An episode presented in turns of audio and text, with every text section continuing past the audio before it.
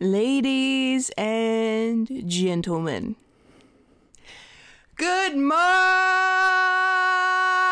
Vietnam! For this is a Fred the Alien Productions podcast.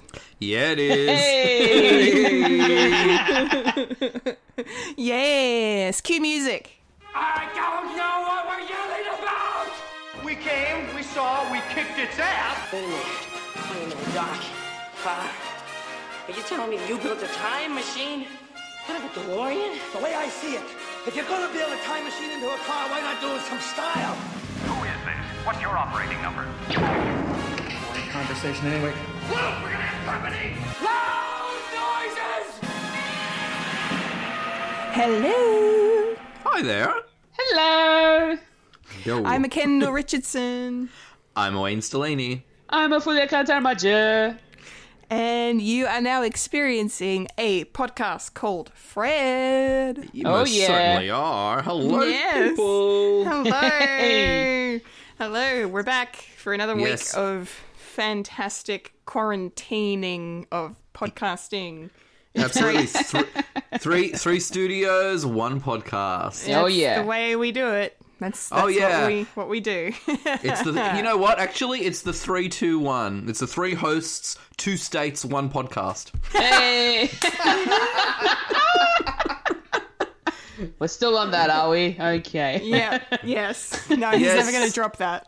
So Kendall, Kendall, and myself recording from sunny Melbourne, and the lovely Fulia recording from dreary Wollongong.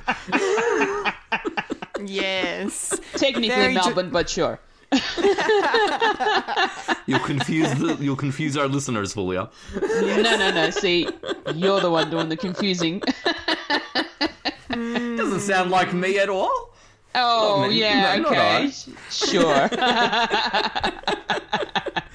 How's the week been, ladies? How's the week been? yes, week week has been very good. Um, I've had one fantastic highlight, which I'm going to mention, and I don't care how lame I sound. Um, I'm sure you guys will appreciate this, but I have had so much of this this week.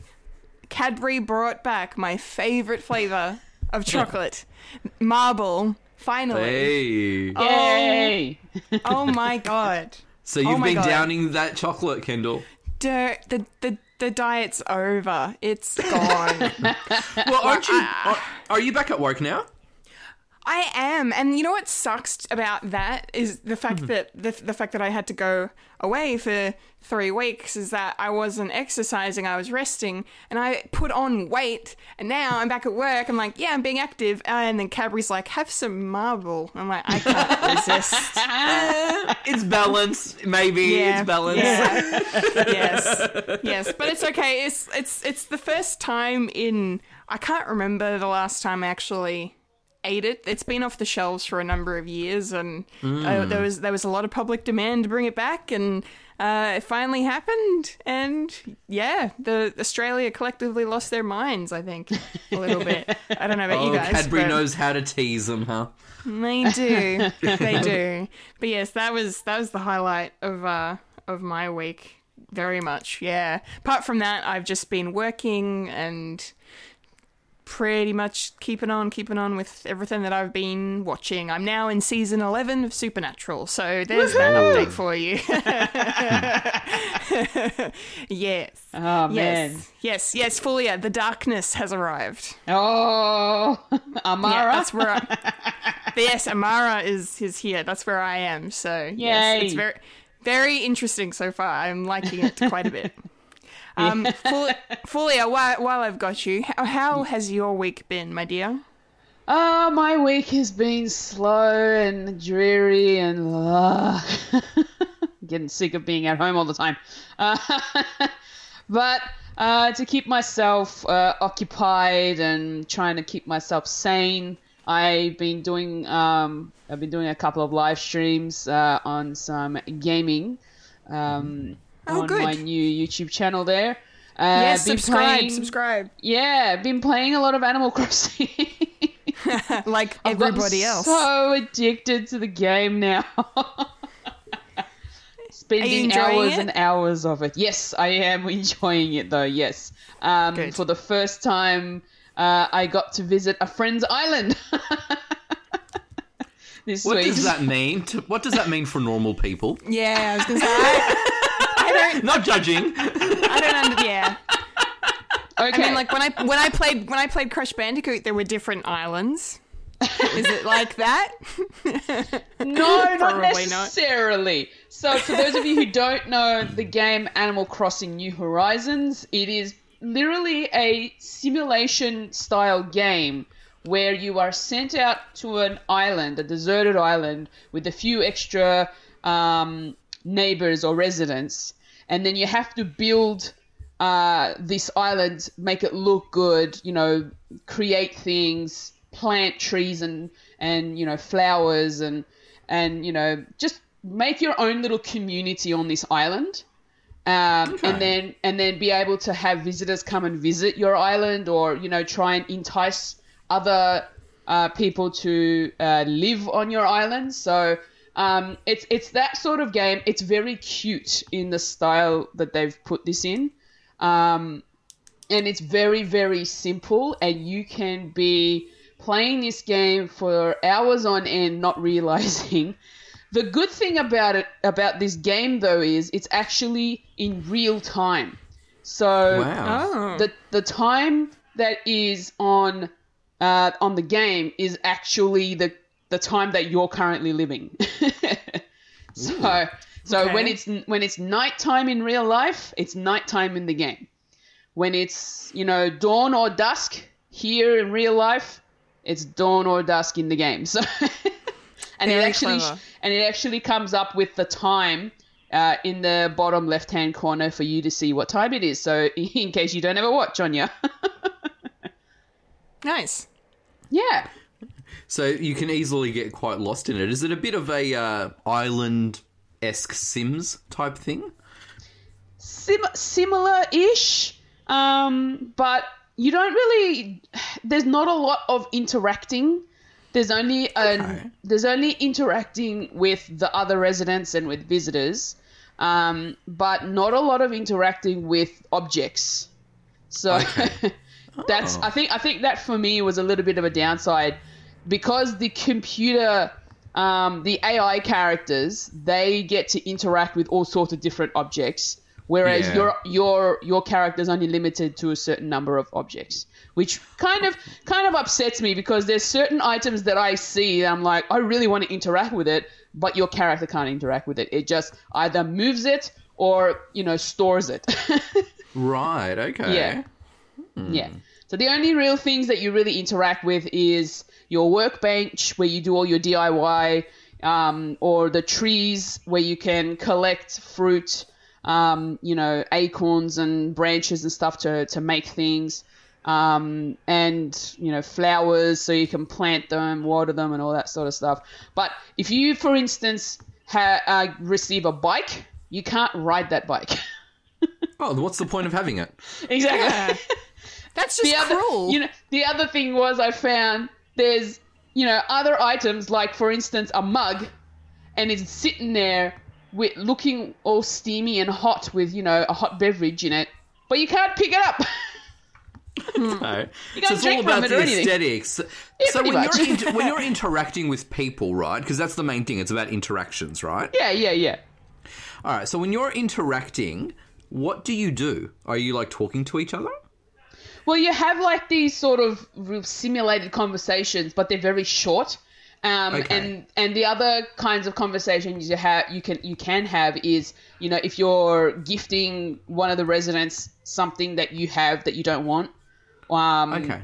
And then if they're if they really like it, sometimes they'll give you something in return, or sometimes they'll feel guilty and give you money for it so that it's, it balances out. or Right. sometimes they give you nothing at all. They just appreciate your gift. Oh, okay. Well, that's that's nice of them. Hmm, okay. This sounds really interesting, though. I, I don't know. I feel like it's there's a bit of social. There's some social aspect to it, right? There is, yes. Okay. Nice. Yeah, this is this is interesting. As Somebody who's not a gamer, I'm just like, or not really a gamer. Um, I'm I'm find I'm finding this. Yeah, I'm finding this quite fascinating. Yes.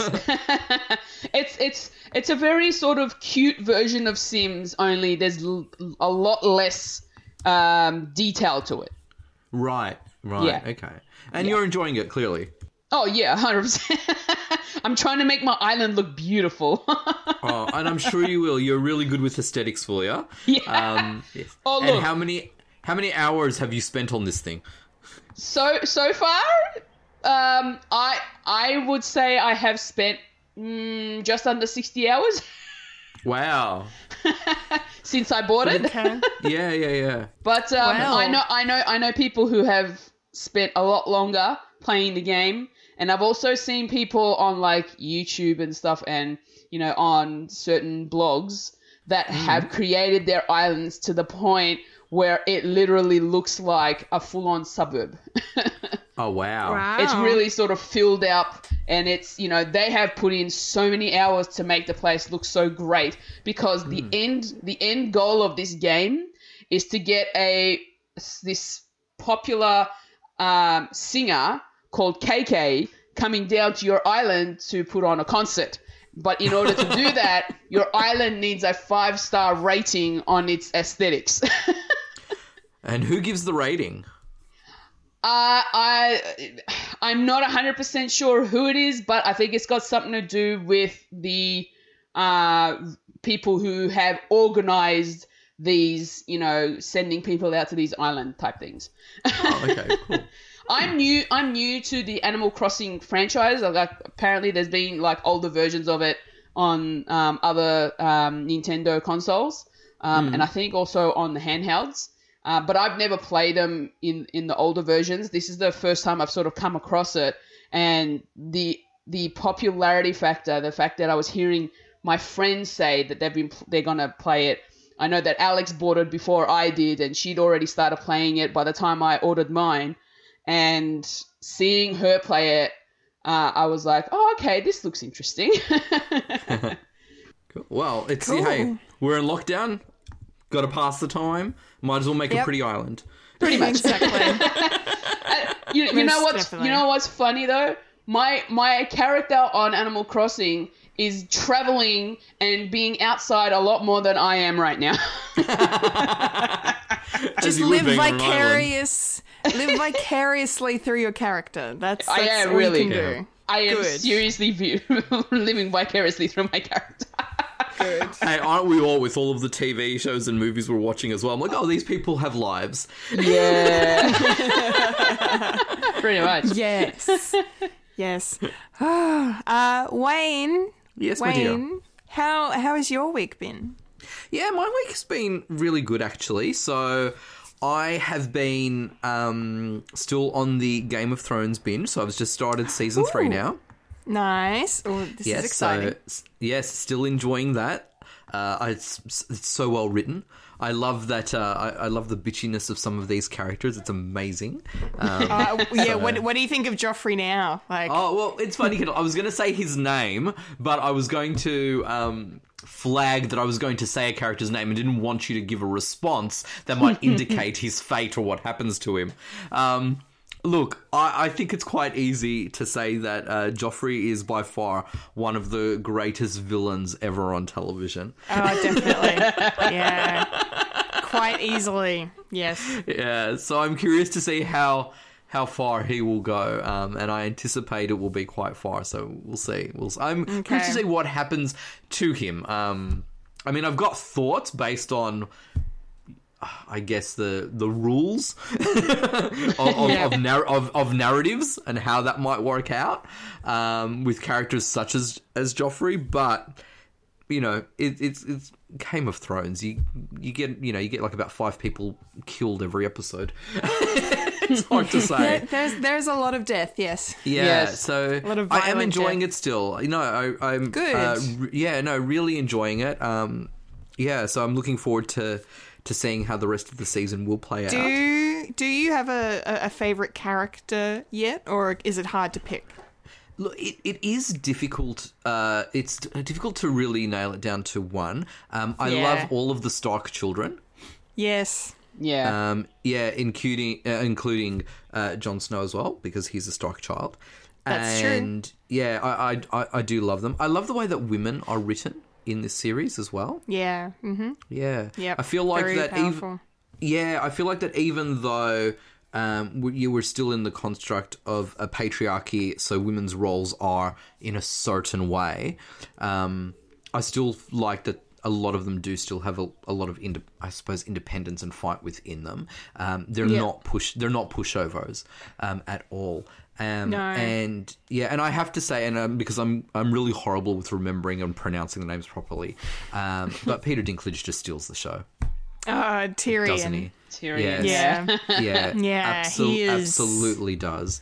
he is brilliant. He's brilliant. I think he, he won he won a couple of Emmys Yes, for his he did. role, or he was and he's been nominated pretty much every year Game of Thrones aired. He he got nominated. So yeah, he's Oh, he's yeah. one of the highlights of the show easily.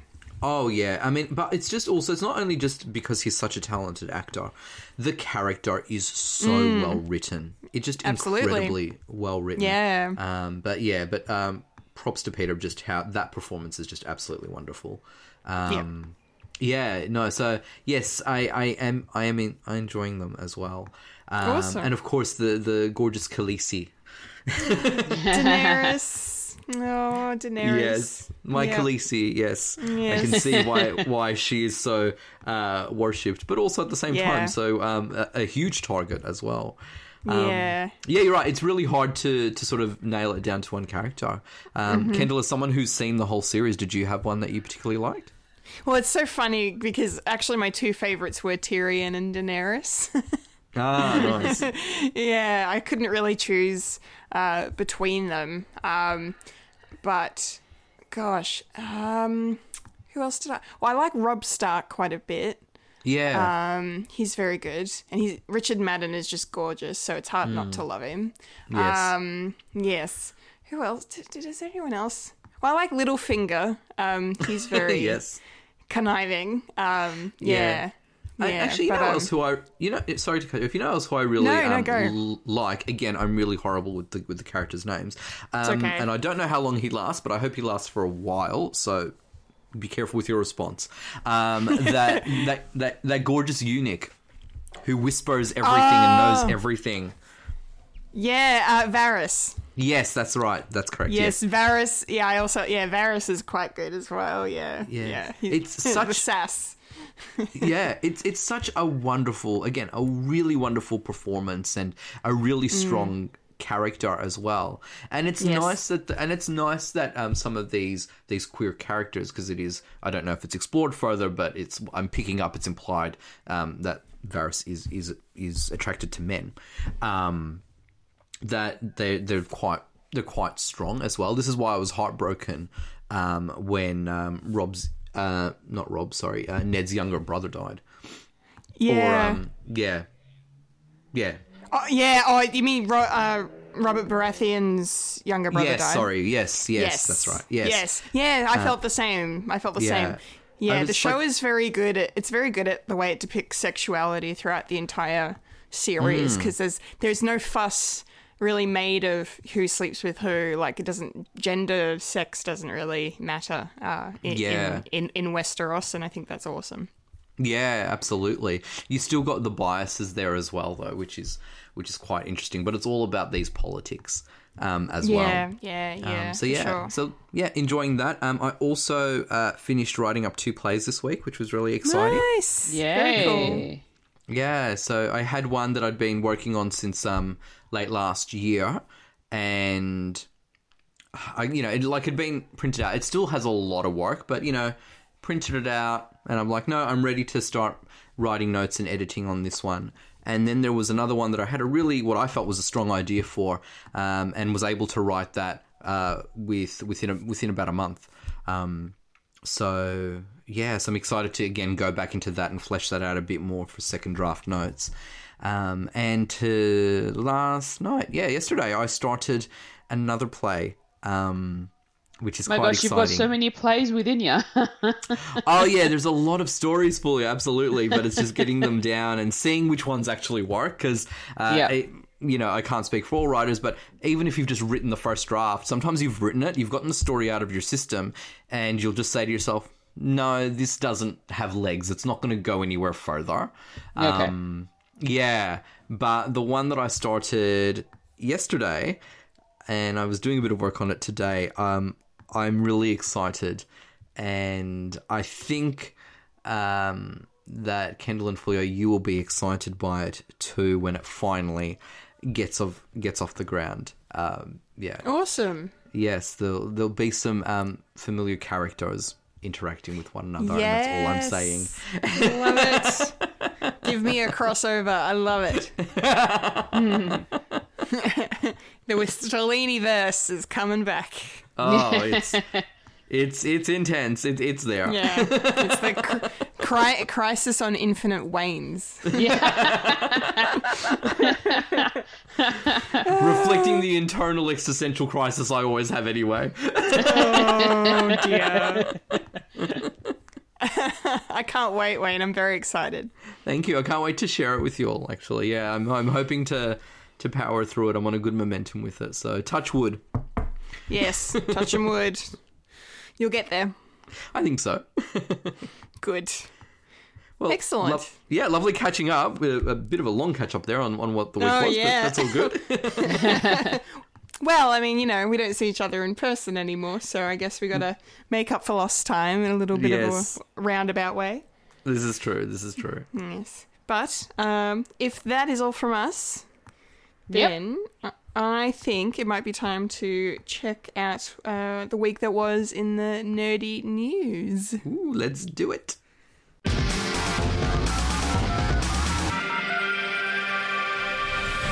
This is the news in nerdy news. The nerds that talk about the nerdy news. That is us who talk about the news that is nerdy. And now the queen of nerdydom, the hostess with most S, Kendall Richardson. Take it away, Kendall. Alrighty, nerdy news time, everybody. Strap in because there's a lot of ground to cover, um, and a lot more new release dates. That's just basically what this pandemic has brought us: new Yeah. movie release dates. Oh lord! But at least you know these. Mo- we've got a bunch of movies still coming out in theaters. We're just gonna have to wait a little bit longer for some of them, but we're going to start with a whole bunch of Marvel movies. Um, this first one kind of upset me a little bit and also confused me. Um, Doctor Strange in the Multiverse of Madness has moved uh, from November 5th, 2021, which was the second release date it was given. It's now moved to the 25th of March 2022. Oh my goodness. So it's coming, going to be coming out a whole ten months after it was uh, its first initial release date. Um, so that's crazy. It is Yeah, what a now. shame. Eh, shut up. you be quiet over there. You be Sorry. quiet. No, you're not sorry. What are you talking about? I'm so not sorry. Good. Good. Don't back down, Wayne. Um, okay, so this is the the weird part is where this next release date comes in. Thor: Love and Thunder. Um, we have previously announced it was coming out on the 18th of February, but it's been brought forward a week for some reason to the 11th of Feb. Now, uh, in 2022, this means as previously uh, Doctor Strange 2 was going to come out before Thor Love and Thunder, they've now switched. So uh, Doctor Strange 2 is now coming out after Thor 4, about six weeks later. Um, weird. Don't got no explanation for that, but I suppose it doesn't matter too much storytelling wise for whatever they're doing in terms of the phase. Um, but I guess we'll we'll find out. We'll see. Um, moving to some Sony Marvel news. Um, so the upcoming sequel to Spider-Man: Far From Home, uh, which is just known as Spider-Man 3 at this point, has been moved from the 16th of July 2021 to the 5th of November 2021. So that's taking up the original Doctor Strange 2 uh, release date, the second release date for that. Um, there's so many, too many dates, guys. I can't keep track. Um, There's also the sequel for uh, Into the Spider Verse that was announced um, a few months ago now, but it was supposed to be coming out on the 8th of April 2022, and it's now been moved. Uh, back six months to the 7th of October 2022. So Wow. more moving, more moving around. Yes. Okay. Uh, sticking with the Sony Marvel vibes, we have uh, a title announcement for the Venom sequel um, that was originally supposed to come out this year. Um, oh, yeah, this year it was supposed to come out on the 2nd of October, but it's now coming out uh, next year on the 25th of June, and the film will be called Venom Let There Be Carnage. Uh, that is the official title of the sequel, um, and you know, no surprises there. For those who've seen Venom 1, they will know that Woody Harrelson makes an uh, appearance uh, as Carnage, um, or as Cletus. I can't remember the. he's Cletus something. I can't remember the, the full name of the character. So apologies to people who are listening who are screaming it at me right now. Um, but he he made a little cameo at the end of the first Venom where Eddie Brock goes to uh, interview him in prison. Um, so yeah, he's Carnage's Venom's big uh, nemesis in the comics. So it's going to uh, be shaping up to be a pretty big, pretty big film when that comes out uh, next year. So stay tuned for that. Moving across the pond now to DC, uh, we have a new release date for Battinson, the Batman, will now be released on the 1st of October 2021 instead of the 25th of June 2021. Um, so Venom is sliding in to where the Batman was. So there's all of these superheroes shuffling around each other.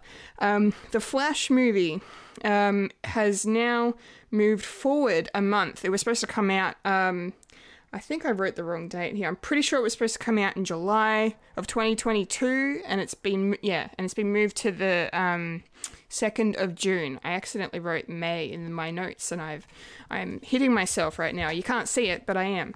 Um, and oh, I think Fulia is fixing it. Bless your cotton socks. Aren't you sweet? I couldn't be bothered. Um, um, so yes, the Flash movie, Ezra Miller's The Flash, will be out uh, on the second of June, 2022, and Shazam. Oh, excuse me, and Shazam 2 uh, has moved to the 4th of November 2022 from 1st of April 2022. So lots of juggling going on there. Okay, so with all those superhero dates done, moving into the rest of the news, uh, Star Wars fans get excited because Mandalorian Season 3 is in the works at the moment at Disney. So that is fantastic news.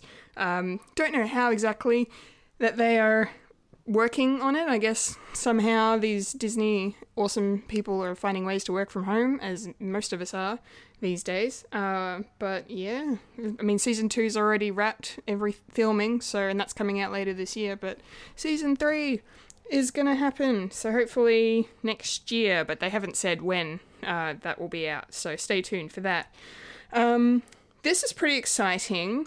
Uh, Lionsgate confirmed this week that a Hunger Games prequel film is in the works. This is based on the uh, novel that hasn't even come out yet. The Su- Suzanne Collins, who wrote the original trilogy of the Hunger Games, um, she has written a prequel novel that's coming out, I think, later this year, and it's called The Ballad of Songbirds and Snakes. Um, and now they've said that they're going to be uh, adapting into a film, which is totally a no brainer at this point, given how successful the uh, Hunger Games movies were uh, a few years ago now. Yes, I actually just, because of this news, I actually rewatched all of them in the last week, and yeah, they're still they're still really really awesome. Still a lot of a lot of good fun and just yeah, I love Jennifer Lawrence so much. She's brilliant. Um, but this prequel film is going to be focusing nothing to do with because Katniss Everdeen obviously does not exist in this scenario because it's it's set uh, many decades before. Um, and it's going to be following uh, Donald Sutherland's character, Coriolanus Snow. So President Snow, um, uh, it's going to be him as an 18 year old. And basically, the loose premise I read was that he's um, being tasked to be a mentor for a tribute in um, the 10th annual Hunger Games, I believe. Um, and then he finds out that he has to mentor someone from District 12 and he's not so happy about that. So that's that's all we know about the book and the film. So there'll be more information on that as it follows. I cannot wait to read that book. That's going to be so good. Um, what else? Okay, live action anime fans get excited for this. There's going to be a live act, or maybe don't get excited because sometimes animes in live action don't work very well. But uh, fingers fingers crossed. There's going to be a live action One Punch Man. Um, the people behind Venom, so a few of the people at Sony Pictures are going to be bringing uh, One Punch Man to the big screen in a big bad real looking kind of way. So um, it's a pretty it's a pretty well known uh, anime. This series, Fulia, have you seen it? I haven't seen it. Have you seen it? I have seen One Punch Man. It's actually pretty good. Yeah, I've heard it's I've heard it's quite good because like Yeah. he that's all all he he can just kill people with one punch. That's literally his ability, right? Yeah, pretty much. Yeah, and it's like has- funny. He has a very powerful punch, and it's literally like a king punch. You, you, he just knocks him out. Yeah. Yeah. Yeah. Okay. Nice. Well, I'm I'm very curious. So uh, hopefully they do it uh, justice. Um, They better and- pick the right actors for these characters. Yeah. he's he's hoping. yeah. He is hoping. Yeah. We'll see what happens. Um, okay. So in other film news.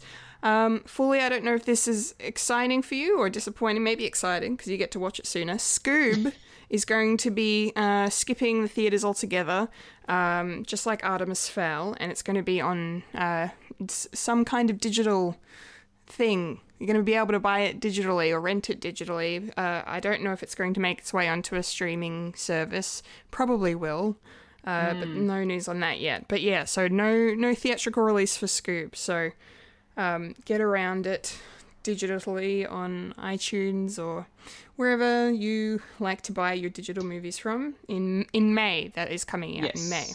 It is a bit. It is a bit Um, of a shame that these, you um, these theatrical releases are skipping it to go straight to, you know, digital release instead. Which meaning Yeah. that they're not gonna they're not gonna be able to get any uh, any money from the theater releases that they usually would. No, no, they're going to miss out on a lot of their box office return. Yeah, Um, pretty much. But yeah, hopefully people will. I mean, I imagine. I mean, this will be a good test to see if Scoob, um, you know, if it if it does, if it makes enough, like, well, how much money it makes digitally will be a good test, I guess, to see how how this model works as opposed to theatrical uh, releases. So yeah, Yeah. I don't know. Well, given the current climate, yeah, I think I think it'll still do all right. I mean, there's no knowing if it'll make its money back, but yeah, I think I think people will buy it. Yeah. I mean, heck, I, I, you know, if, they, if you put Black Widow on Disney Plus right now, I'd yes, please. Like, I'll pay, I'll pay, I'll pay double my Disney Plus subscription. Like, just give it to me. I don't care.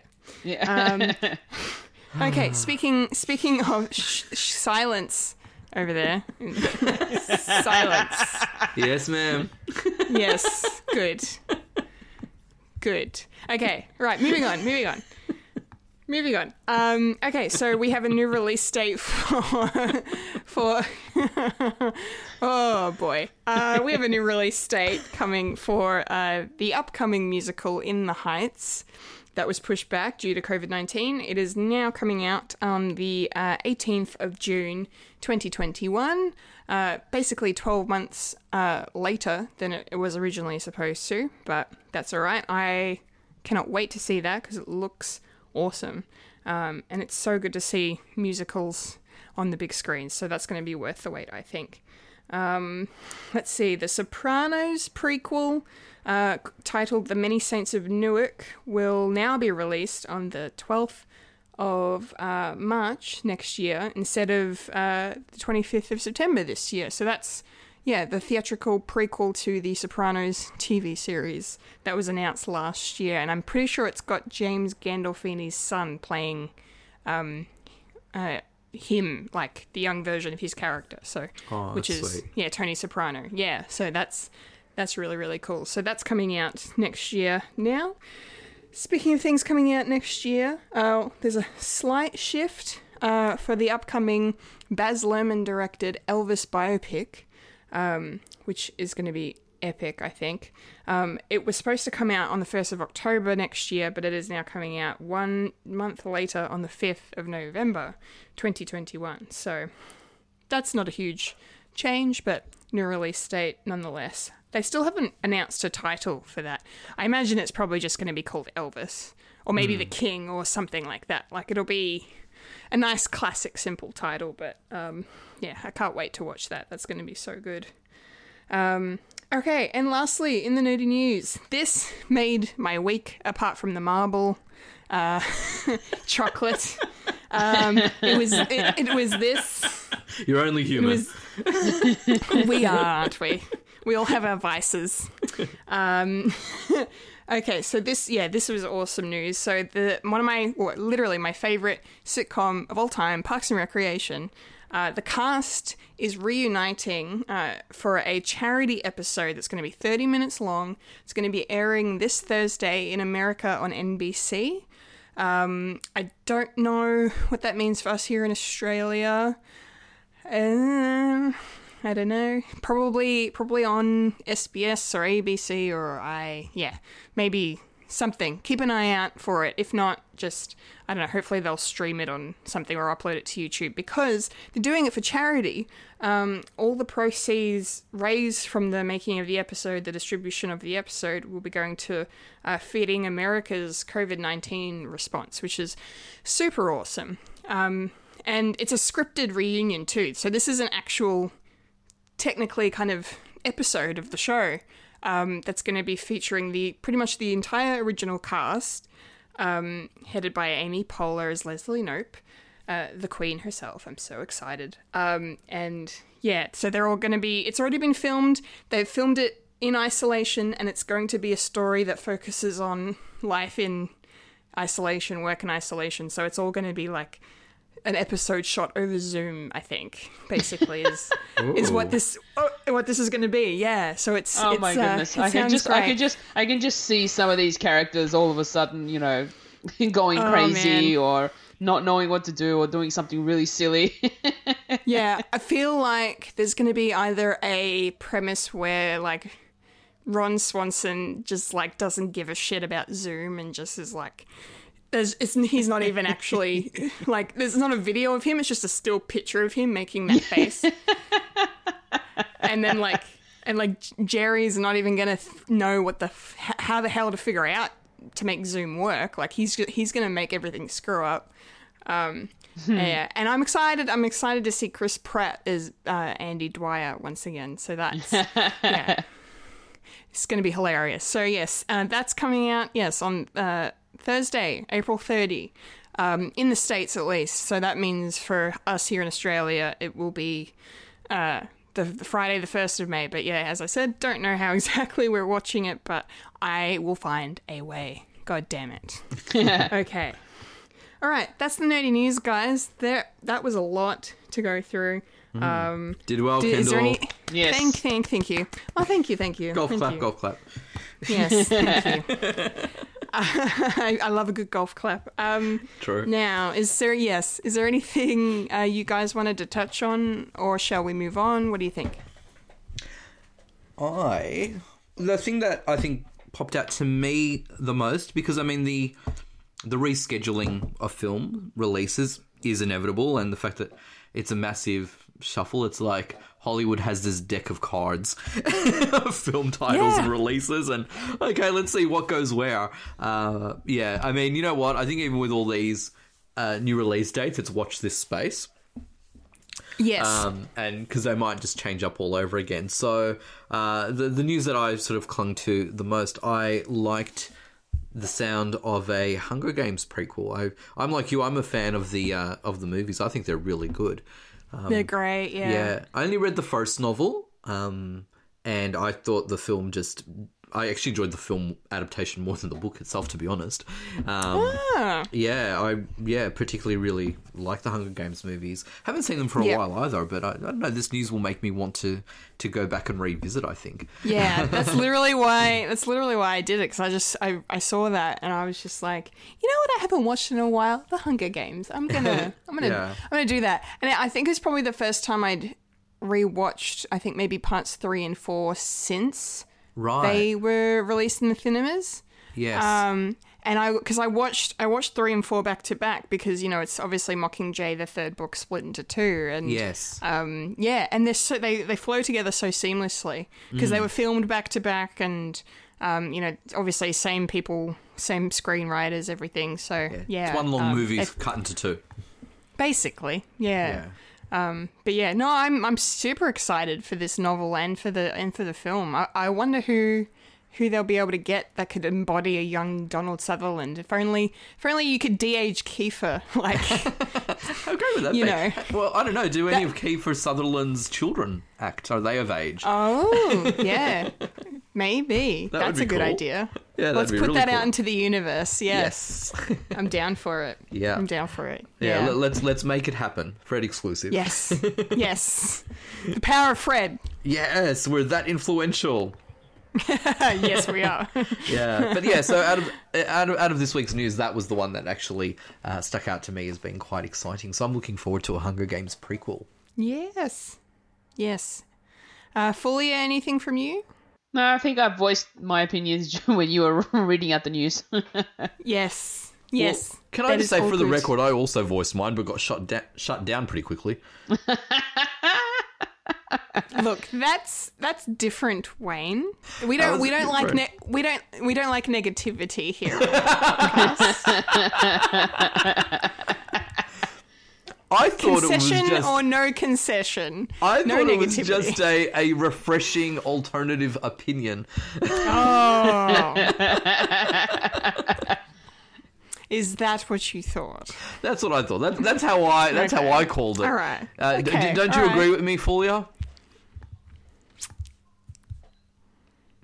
Fulia, can you can you feel me glaring at you through the through the phone right now? Wow, that was an awkward silence. Now, wasn't it, folks? Yeah. yeah. Yep.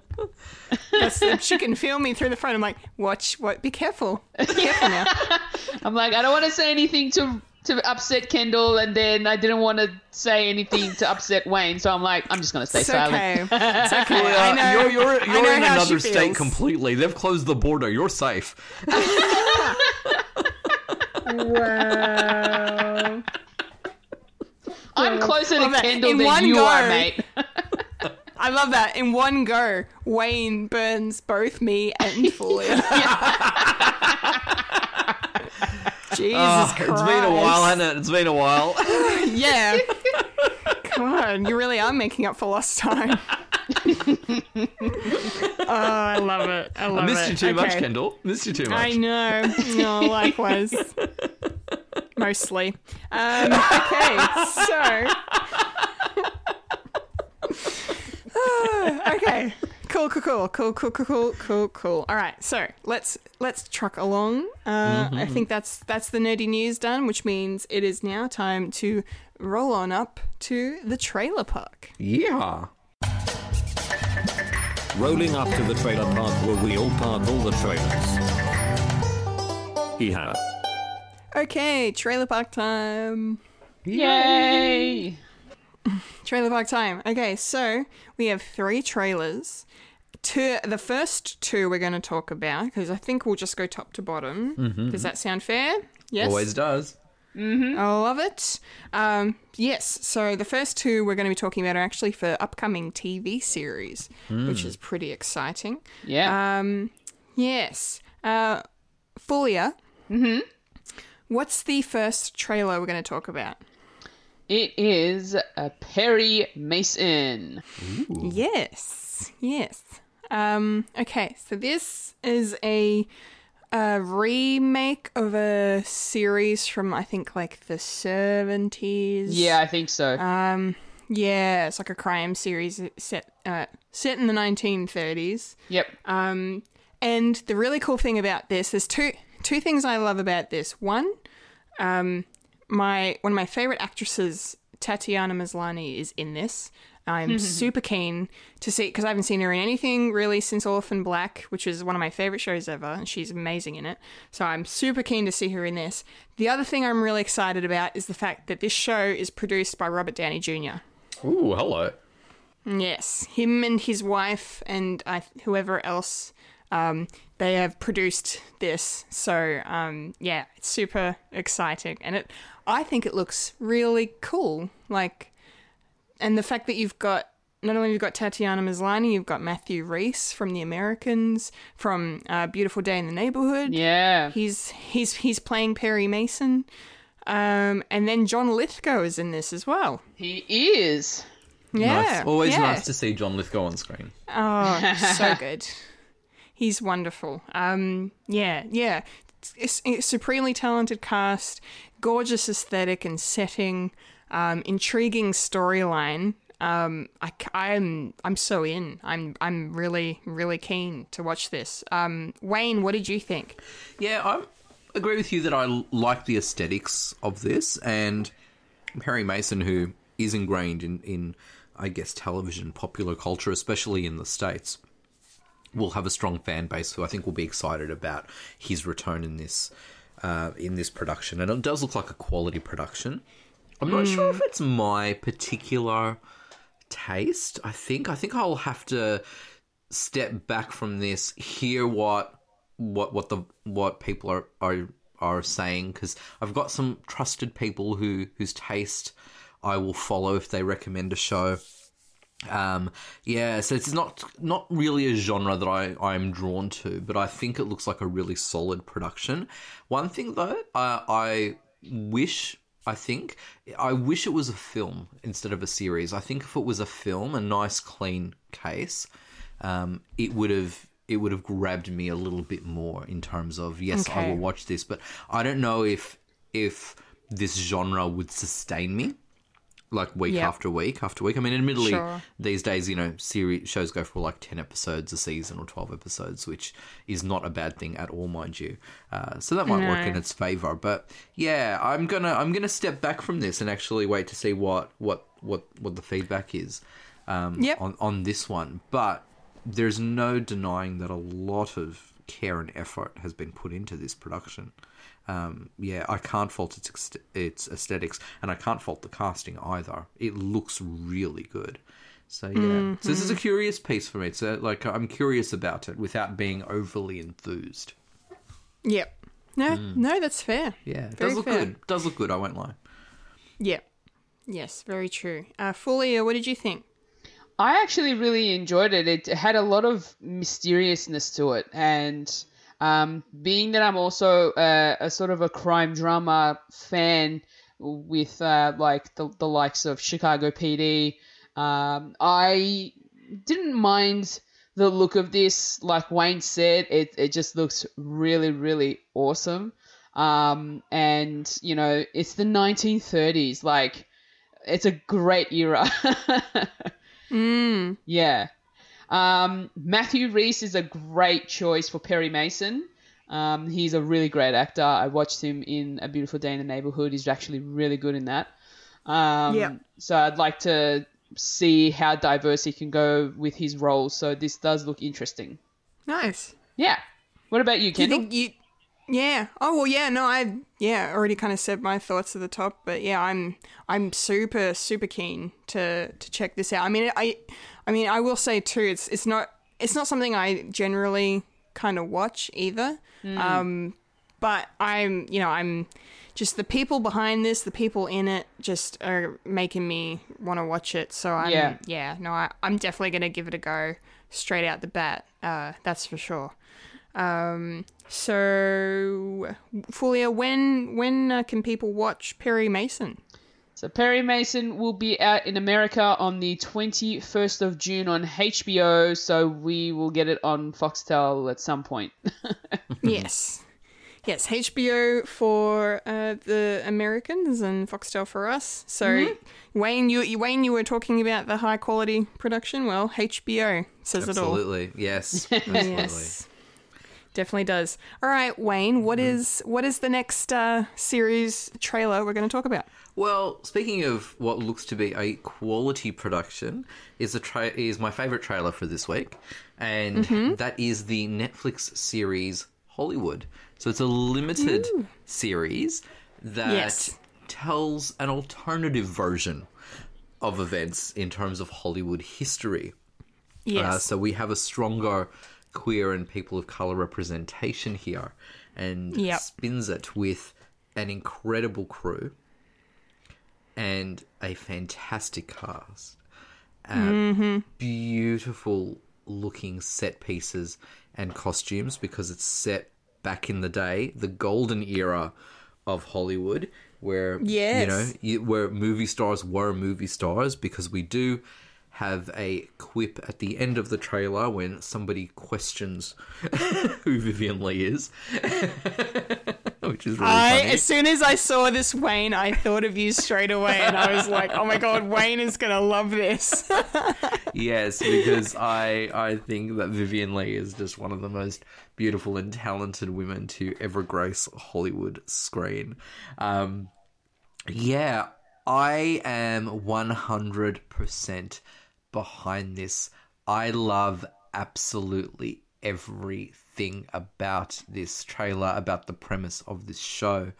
Um, again, being a limited series, it means it's going to punch a lot within a an economical time frame. So it really has no reason to drag it. It will have this exciting momentum behind it. I feel, and particularly because it's dealing with a lot of politics that would have been contentious back then. So, um, but you know, having a modern day lens and, and bravery to tell the story. So yeah, no, I love, love, love this. And I look, I'll admit that it does pack a lot. It shows a lot in this trailer. And Yeah. normally I would critique that and call it a flaw and a fault. Um, however, everything they showed just excited me even more uh, about about Hollywood. So I I can't wait for this. This is definitely um, this is definitely my jam. Perry Mason, not so much. Hollywood, absolutely. uh, super excited Nice. about this. How about you, lovely ladies? Fulia, what do you think? Um, I actually enjoyed Hollywood. Um, the the trailer it, it looks it looks really good. Um, there's a lot of different actors in there that I recognize, and I was very excited about. um, and you know the the fact that it's also another era, uh, another uh, piece from like a historical piece. It's just I'm I'm loving these different eras that they're uh, putting up on uh, streaming services. It's it, it looks like a lot of fun. Um, you know, there's obviously a lot of different you know controversial topics that are being um, portrayed in in the trailer that will be um, fleshed out more in the actual series. But it does look very interesting. Yes, excellent. Kendall, movie queen, talk to me. Me, yes, I know, I know. Yeah, no, I'm, I'm in. I mean, you had me at Ryan Murphy. I mean, hello. Yeah. Um, oh, I love everything he does. I should really go back and watch Glee because that's like the only Ryan Murphy thing I haven't really watched. Um, but yeah, holy crap. This trailer is fantastic. Speaking of Glee, Darren Criss um, is one of the leads in this. And he's, he's so dreamy and he's so talented. Holy Oh. cow. My goodness. Oh my god, that man. Sorry. It's not I fair. Just keep talking. I just need a cold shower. No, yeah. yep, I yeah yeah you you've earned that cold shower. Yeah. Um, oh boy. Um. Yeah. Oh my goodness. Yeah. I'm really really excited uh, for this. Uh, so much. It looks amazing. Just this like. This just it glows to me. Like it just had this glow about it. Um, with everything going on, and I it took me like a few beats to figure out kind of the story it was looking to tell. I'm like, is this a, a fictionalized version of Hollywood? Is this an alternate reality? What is it?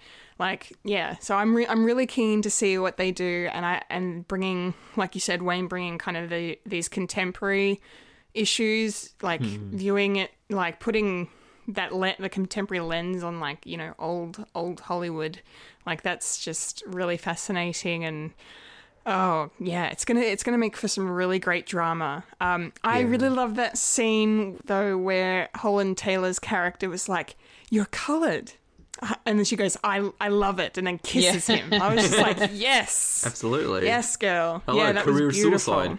Yeah, back in the day in real life. So what? A, Yeah, it was. Yeah. It was, it was. Um, yeah, so this is going to be uh, remarkable to watch, and there's going to be some great performances in here, um, and uh, it's just it looks like it looks like magic. I just I just can't wait. Yeah, I'm really really keen to check this out. That's for sure. Um, and I it was a long trailer, like you said too, Wayne. Like they did show they did show a lot, but I feel like you can get away with that because it's a limited series. Yeah, I think Um, so too. I- Yeah, because they've got so much to so much footage to show. Hmm. I feel like that. Yeah, they can get away with like showing a lot, um, And it's covering- then they're not. Yeah, I was gonna say it's, it seems to cover like a lot of bases, but I still like, despite Yes. what it showed, I have a general idea. Like, I think what's good about this trailer and why, again, I can't really fault it because it excited me. Because whilst it did show a lot, as you said, um, it does it in the right way. In insofar that okay, I get the world we're in. It's not a straight up historical representation. Like, and I think that that's important to know before you sit down to watch the first episode. I agree. Yeah. Yeah, so I totally. think because then your mind frame is ready for it. It's like you know watching uh, Once Upon a Time in Hollywood, knowing that it is this particular filmmaker's take on events means Yes. that the what is inevitable is not necessarily inevitable in this version. Um, same with Inglourious Basterds from Tarantino as well. It was you- because you know who's behind it and their viewpoint, you're going to get something different. And this trailer did a good job at telling me, okay, yeah, it's going to obviously discuss maybe race, perhaps sexism, perhaps queer issues, but not not in the way that it did transpire back in the day, but in an alternative way. So Yeah. yeah, yeah, it did a good job in that in that regard. Yeah, it definitely, definitely did. Yes. All right. Well, Wayne, when are Mm. we going to be watching Hollywood? Well, we are all sitting down on the 1st of May to begin this series and maybe watch it all in one hit depending on how many episodes. Yeah. And yeah. that that will be on on Netflix and uh, I'll still be in lockdown on the 1st of May, so I'm there, count me in. Yes. Yeah, I, I Well, probably that's- will be too. Yeah. Well, it's this Friday, guys. That's crazy. It can't be. Yeah. Oh my god, Yeah. it is too. May May is this Friday. Wow. Okay. Oh my wow. goodness. Alrighty. I think we need Yeah. to, we need to do a watch party then. on the first episode. okay. All right. Well, if I'm if I'm look if I um, am on par with with my Game of Thrones binge and I finish a season by then, I will get onto it. But Okay. um, no, I I'm there. I'm there. I'm there, people. I'm Yes. so excited for this. Nice. Yes, um, me too. I'm really keen. Awesome. Okay, so that brings us now to our last trailer for this episode, and that would be the trailer for The Wrong Missy. Oh my goodness. Well, Ah. uh, who who would like to go first? Me. Go, Fulia, go. By all oh means. Oh my gosh. It's David Spade. I have not seen him in a long time in a good Yeah. comedy film. Although I have to admit, this does look a little bit on the tacky side, but I I didn't mind it. There were some laughs in there. There were also a lot of gasping from me when I watched this trailer. Yeah. Especially towards the end. oh yes, especially at towards the end. Yeah. Um, Talk there- about a cliffhanger. Oh, boom, boom. Sorry. But Had to be tush, said. couldn't help myself. Had to be said. Had to do it. Um, there are there are some actors in here that I recognize from previous uh, films that they've all worked together in. Um, Yep. And I'm I love the fact that Rob Schneider's in this too. Yes. Always makes some form of cameo. Well, it's the Happy Madison team, isn't it? exactly, exactly. Yeah, I think it is. it is. Yeah, it is. Oh, Oh, my goodness. goodness. Um, Lauren Lapkus, my goodness, she is weirdly funny. Yeah, yeah. Uh like I know I know her from somewhere else, but I can't put my finger on it, like where she's actually where I've actually seen her in. Um I'm just Um, trying to think. Well, was- the only two things I've seen her in, she was in um, Orange is the New Black, and she was in Jurassic World. the Big Bang Theory, that's where I know her from. Ah, she's in Big Bang. yes, she's uh her name's Denise.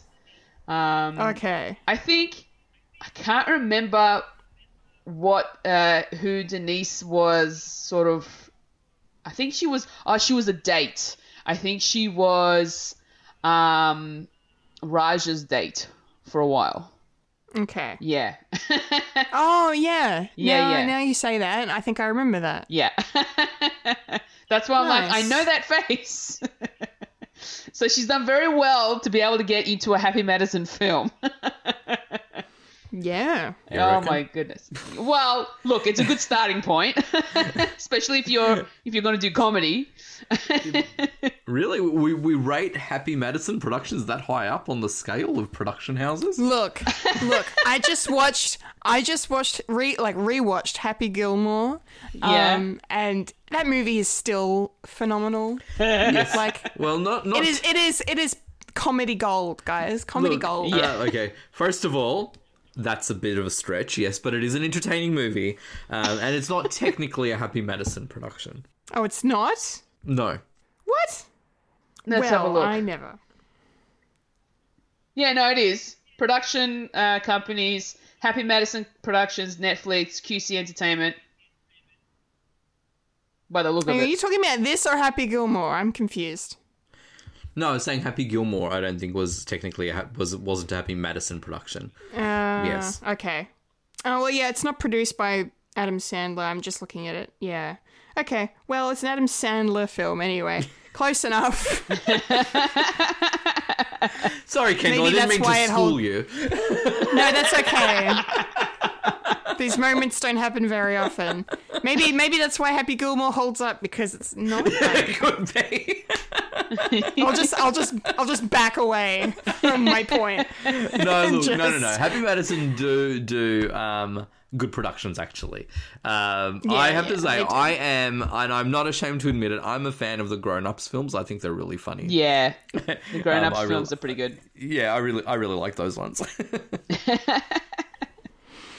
But yes, Okay. the Yeah, wrong, don't the wrong but- Missy, yeah. well, so, Hmm. Fulia, are you keen on this one? Sort of, but not really. Like when I first started, when it first started playing, I I was a little bit on the well, I don't know what's going on because first he meets this model of a bloody woman, and then all of a sudden he's texting someone else with the same name, and ends up, you know, they taking Missy on this Hawaiian trip. And I'm just looking at it thinking, oh, there's so many things that are going to go wrong. And then it did. um, so it is, yeah. it is kind of a predictable uh, rom com, but I don't know. Like, I'd probably, I'd probably still watch it just to get a little bit of a giggle out of it. Uh, look, I th- personally, um, I think the premise to this is actually quite fun. It's it's that you know mistaken ident not mistaken identity, but it's like, oops, I've messaged the wrong girl who happens to have the same name, and Yeah. she's a bit freaky, and I'm going to learn to I'm going to end up loving her anyway because she's a bit of an oddball. yeah. Um, yeah, look, it's pop, it's popcorn entertainment, and we all need that. So I don't have any issues with that. But Yeah. Um, because we are discussing the trailer and not necessarily um, the film, although we could discuss the film, because my main complaint about this trailer is I do not need to see the movie now. I've seen it all. I know. I know because Yeah. you know exactly where it's going. Not only do they put the best, you know, like it's fine. It sets up the plot, which all good trailers should, but then it tells you the plot. It tells you the storylines. It reveals all of the gags. I, I, don't- and I, and I feel like I've seen it from beginning to end. Like I literally Yeah. have seen it. It told the whole narrative.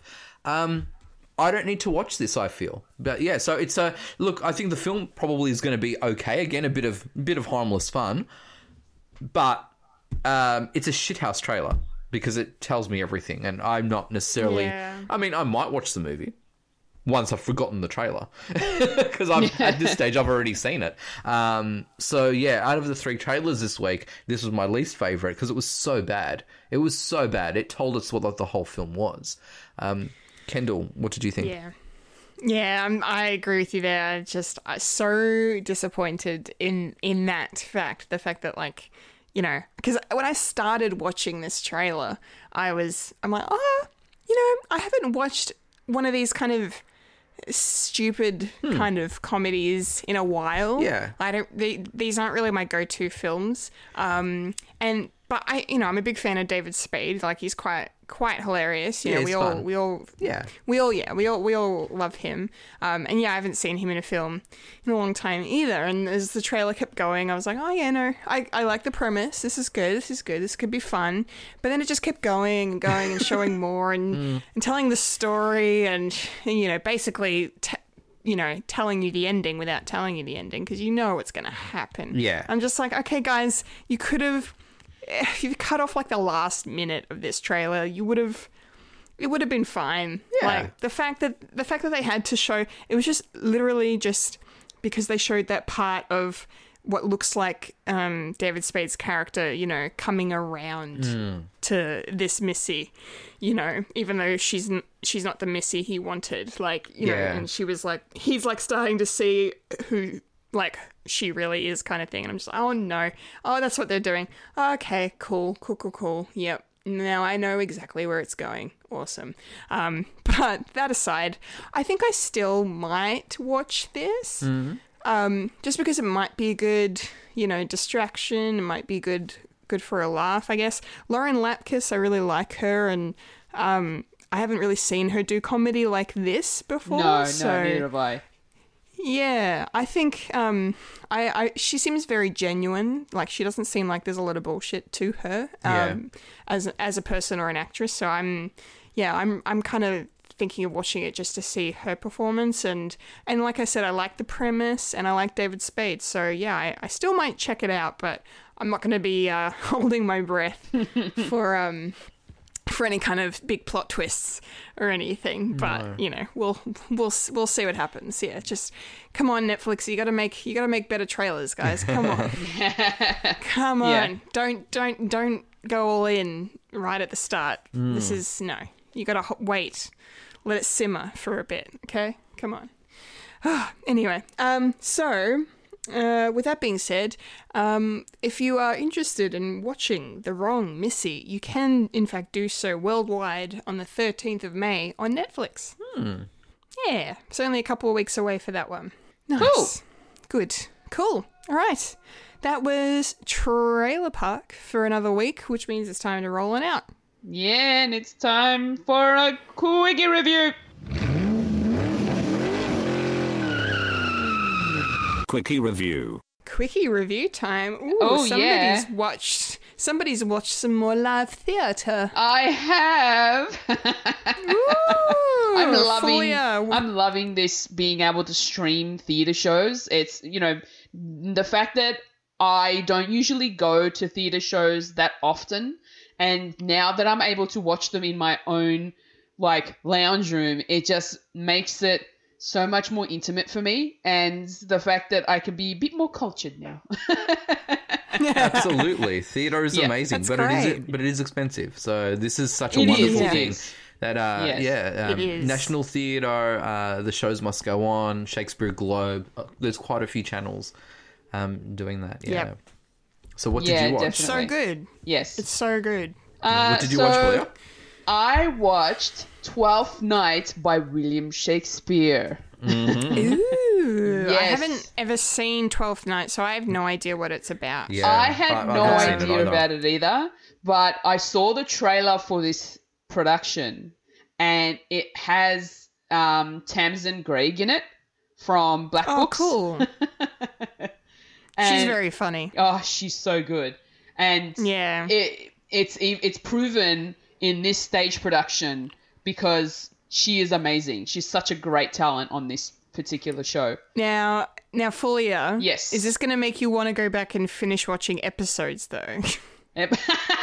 Look, I I don't know whether I will. Like, I, Okay, like that's that that particular comedy is different to stage production. yeah. No, I know, I know, I know.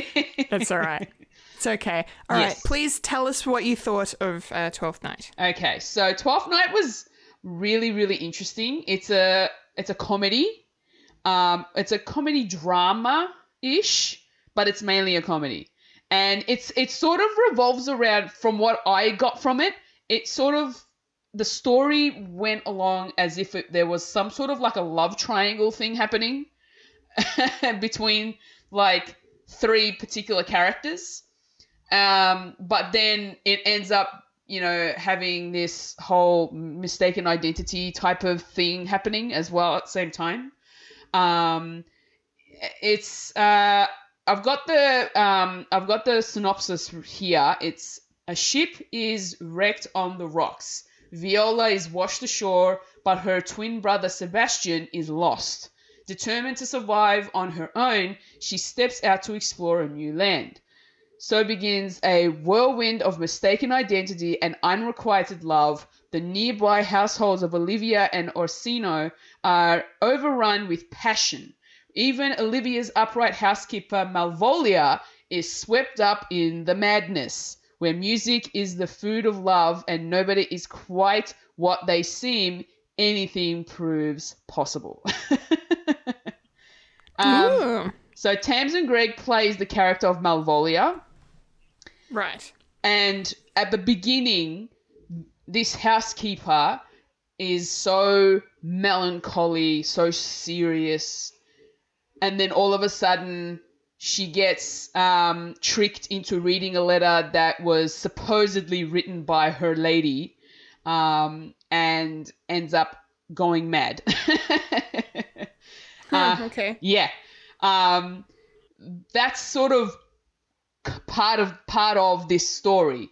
Then there's um, so there yeah so then there's uh, Viola and her brother who was missing, but then you find out he was actually saved.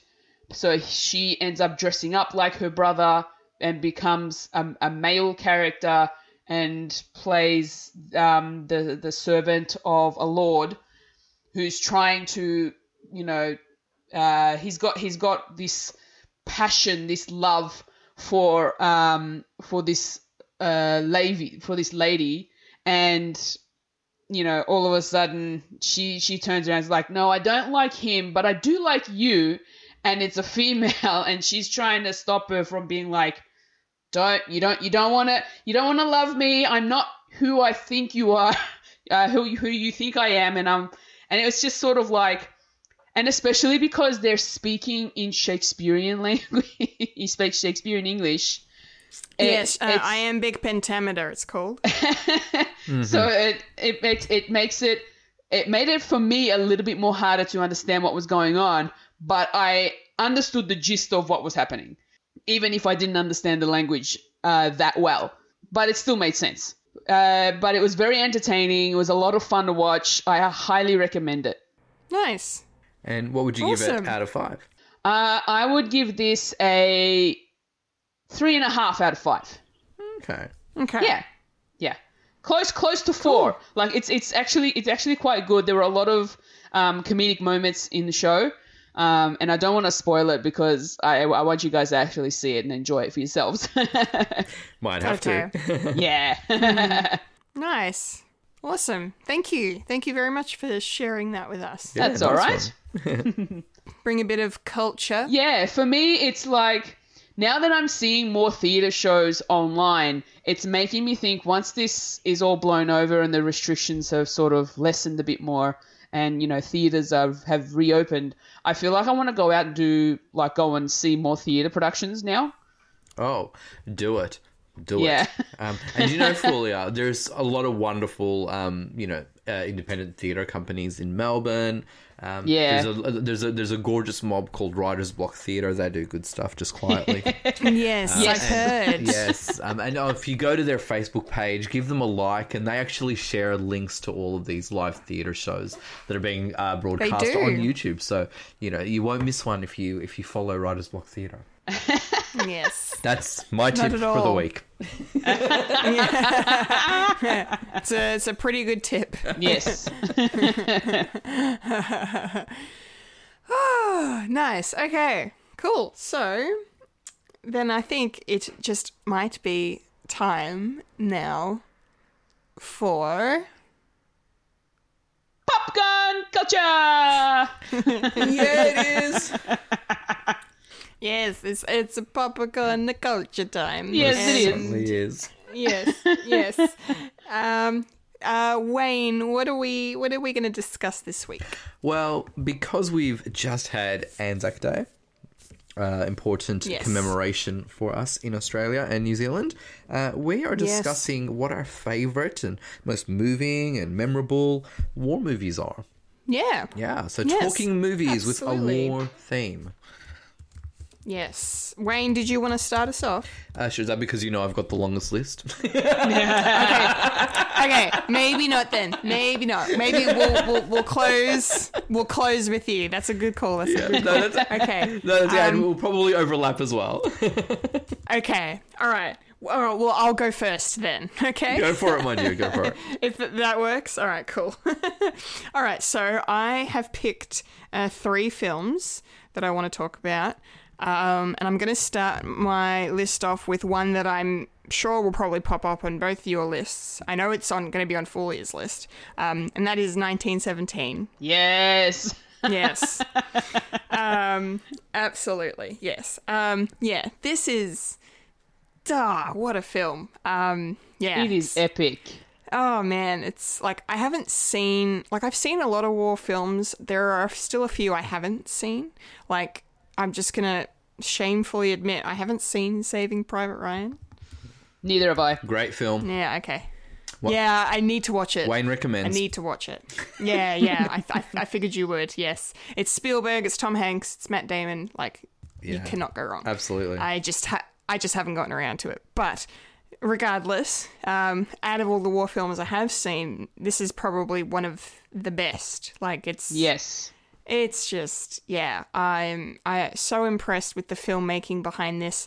Um and the fact that it's you know set during world war one is brilliant because a lot of a lot of war films that i have seen are, are set um mostly in world war two. Um but yeah this yeah this film is just ah i love i love how intimate yet how broad it is the story it Yeah, tells yeah. you know yeah like these these two young soldiers and they they have one simple task that's not so simple but it's just they have one task you know to get from one spot to another and it's just them encountering everything along the way and trying to you know survive just so they can deliver this message and and save the lives of thousands of soldiers like it's just it's harrowing it's brutal you will cry um you will gasp like and you'll just be floored I th- with with the performances from all these actors, especially the two young boys. Um, oh my god, so great! Yeah. they're just yeah. the entire cast is just yeah brilliant. Um, Sam Mendes directed it, and yeah, it won a couple of Oscars as well for cinematography. Most importantly, because the entire film is one shot, and it's just Yeah, oh Seamless. my goodness. it's so impressive. It's I have so never impressive. seen a movie like that in my life. That yeah, is amazing cinematography. Yeah, it's brilliant. It's yeah, beyond beyond brilliant. Yeah, I I'm so glad I saw that on the big screen too. That's for sure. Because Oh, that's me too. One, Oh, Yeah, that's one. Like, if I wish I could, I may have seen that in IMAX. Like, I feel like you know that would be an IMAX film uh, to go witness because that's just the sheer scale of it and just how beautiful it looks too. Not just not just the seamlessness of the shot, just the just the the gorgeous like colors and the, the way the shots are are blocked and framed and everything. There's, everything's positioned, and there's just this one beautiful sequence. That's probably my one of my favorites, but it was also probably one of the most scary. It was when it's nighttime, and he's running through that like worn torn French village, and it's just the flares are like lighting up the the village, and it's just darkness and just the lights like coming Oh, and going. So You know beautiful. Oh, it's so good. Yeah. Oh, just, Love it. Oh, yeah. Amazing. Highly recommend Yes, checking 1917 out if you haven't seen it. Just couldn't recommend it more. Um, yeah. Excellent movie. Um, changing, changing tone um, a little bit now. I want to talk about um, a film that I've technically already mentioned this podcast. There's a nice little Easter egg at the top of the show um, for uh, Good Morning Vietnam. um, I have to talk about this film because I love Robin Williams so much. Like, so much. Um, and this is probably one of my favorite roles of his, but then again, most of his roles are always my favorite roles because I just, I just, yeah, adore him uh, quite a bit. Um, yeah, but Good Morning Vietnam is, is awesome. It's, it's, it's kind of a, oh, I wouldn't, I don't know, loose retelling is kind of the word. Like he's playing a real life like radio DJ Adrian Cronauer. Um, it's not like entirely factually accurate. Um, at at least in uh, Robin Williams' portrayal of Cronauer, it's a bit different to the how the real Cronauer was. Um, but I think that you know the setting, obviously, of the Vietnam War is very, you know, real and um, harrowing. Like it's a kind of a nice the, the the blending of drama and comedy in, in this film is is really seamless, really well done. Um, it's just I just I'm always in awe of how well Robin Williams can do comedy just as well as he can do drama. You know, for someone as funny as he was, just to to be able to balance that um, in the same performance. Because like Good Morning Vietnam has some of his funniest like deliveries on anything. Um, and then but then there's scenes where he just really goes for it and and just moves you you know and you really oh, you really feel for him and his situation and for you know the plight of the Vietnamese and just the struggle of of what that war was you know? It's just yeah it's intense. It's it's more intense than you would think um you know because it's obviously most known for Robin, Robin Williams and his portrayal um his performance comedically speaking. But it's also just yeah it's it's great. And um i really i really liked uh, uh forest whitaker's in it too uh, a young forest whitaker.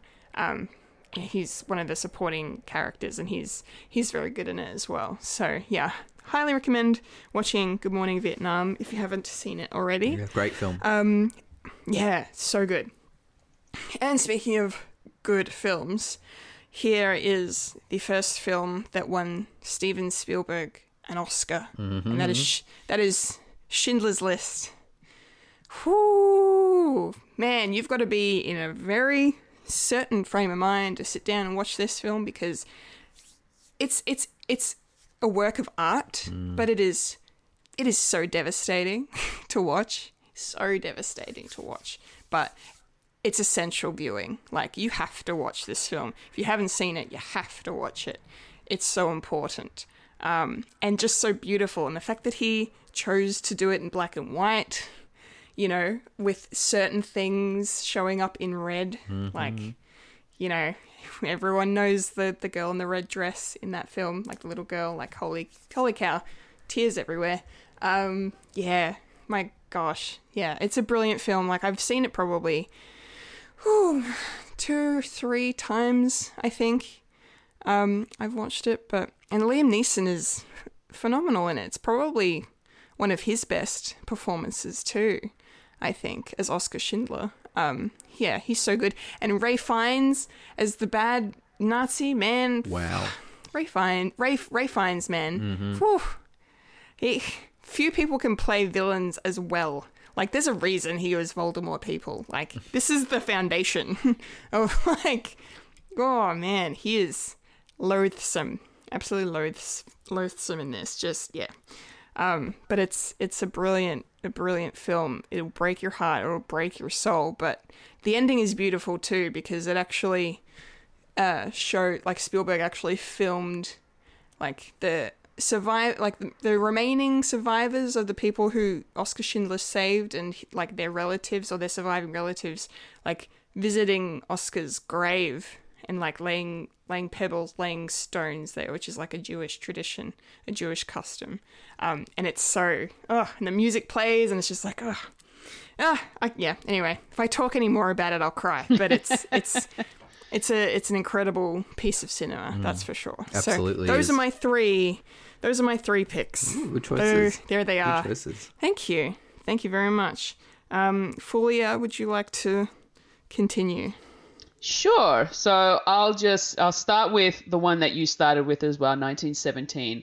Um, uh, the most wonderful and very devastating story uh, about a war I have ever watched. The cinematography is what blew me away. It is absolutely gorgeous, and especially because they filmed it in a way that looks like it's all in one take. It just, oh my goodness, it just blew my mind, and I loved it so much. I really want to watch it again. Um, and like you, I was so glad that I got to watch it on on the big screen. Yeah. because I don't Yeah. know whether uh, whether it would have had that same impact if it was just me watching it on TV. Um, so, oh my goodness, I'm so glad I saw that.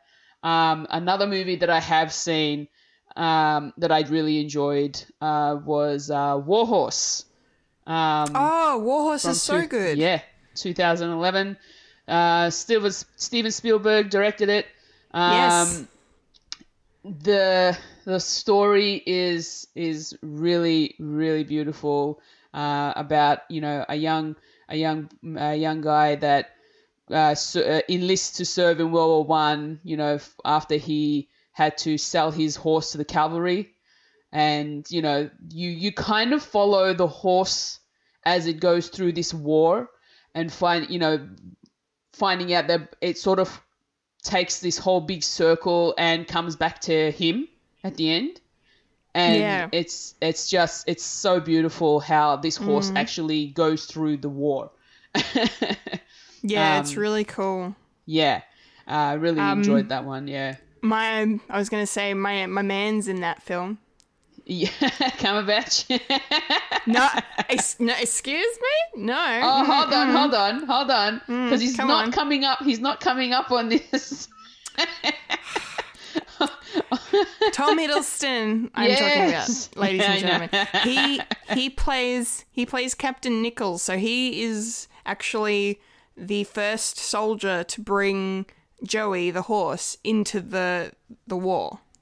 ah, So so the young boy, the young boy who owns him originally, he uh, sells it to Nichols. okay So okay yeah, and so you and then yeah, and yeah, Hiddleston and Cumberbatch are like colleagues in the war. Like they, you know, Cumberbatch is his is his superior officer. yeah he's a Um, major jamie stewart Yes, that's correct. Yes. Yes. Um, yeah, I forgot his name. Um, but yes, no, and yeah. So Tom Hiddleston's only in the movie for like, I only I watched it just to see him in it, and he's only in it for like ten minutes, because of course. It's okay. The things we do Oh, for the ones we love. Um, oh, you love me. Well, if you think that's bad, I watched The Thin Red Line to see uh, 30 seconds of Jared Leto, and in those 30 seconds, he gets shot. oh So that's regrets. Um, yeah She has a few, that's not even. but then again, too Oh, few yes. to mention. Wow. Oh, bit of bit of Sinatra there. Love it. Always time, Um, always time yes. for Sinatra. Always time for Sinatra. Oh, Blue Eyes. Yes. Um, okay. Sorry, Fulia. I just I had to interrupt and and no no that's okay it's all good uh, procra- so yeah proclaim my love. Go on. Go Yeah. on. Go on. definitely. So Warhorse is definitely uh, another good one. Um, and the last one I want to mention is uh, the Water Diviner. Um, that was that stars and directed by Russell Crowe himself. Um, uh, Oh, did he direct that? He directed it. Yeah, yeah. Ah, I didn't know that. I Um, knew so, he was in it. I didn't know he directed it. uh, yeah. The story the story is pretty much, you know, an Australian man who travels over to Turkey after the Battle of Gallipoli uh, to try and locate his three sons um, who are missing in action. Um, so it's it's it's really interesting to see that um, there's a lot of Turkish actors in this as well, um, which was Oh, really that's nice cool. to sort of see. And they all had to um, obviously learn English to be able to speak with um, Russell Crowe's character Connor. Um, there's a couple of big names here in Turkey, big names. Um, so Yilmaz Erdogan and uh, Yilmaz, they're the two main sort of characters that uh, Connor um, or Russell Crowe sort of um, uh, acts with, and uh, they they end up being like really nice to each other. Um, like it's a while ago that I actually watched this, and I've only seen it once, but I do I am thinking about watching it one more time. Um, and it's it's it's really it's really interesting. It's it's it's a beautiful story, but it's definitely very dramatic. Um, so yeah, that's another one that I would definitely recommend seeing. Nice. And Megan Megan Gale's also in it. I just saw uh, like I'm looking at the cast Ah. list. Megan Gale's in this, and she's playing a, a Turkish woman named Fatma. Well, that's ingenious Yeah. casting. That uh, yeah, I, I that when I when I saw that, I'm like, that does not make sense. How is that even possible? She does not speak Turkish. I'm guessing she's not of Turkish uh, descent then. no, no. I used like okay. like I said, it was a while ago that I watched this, so I don't remember actually seeing her in the movie. That's why Ah, it okay. surprised me. Prob- probably it's probably a small role then, I guess. Probably, yeah. And the, the Yeah. fact that she's named, she, she's playing a, a Turkish character means that she would have had to uh, learn a little bit of Turkish as well. Yes. yeah, It's cool. yeah. But it's it's Nice. definitely a really good movie. I definitely recommend it. Awesome. Very good. Hmm. Okay. All right, Wayne, Yes, my dear. get it out. Get your list out. Get Let's this list go. going. Let's. I'm. Stra- I'm. I've strapped in. Let's do this. Look, it, it, it's not that intense, but um, what I've done, just to, to give you structure and insight, I've not ranked these movies at all. I've divided them in subheadings based on what war they're set in.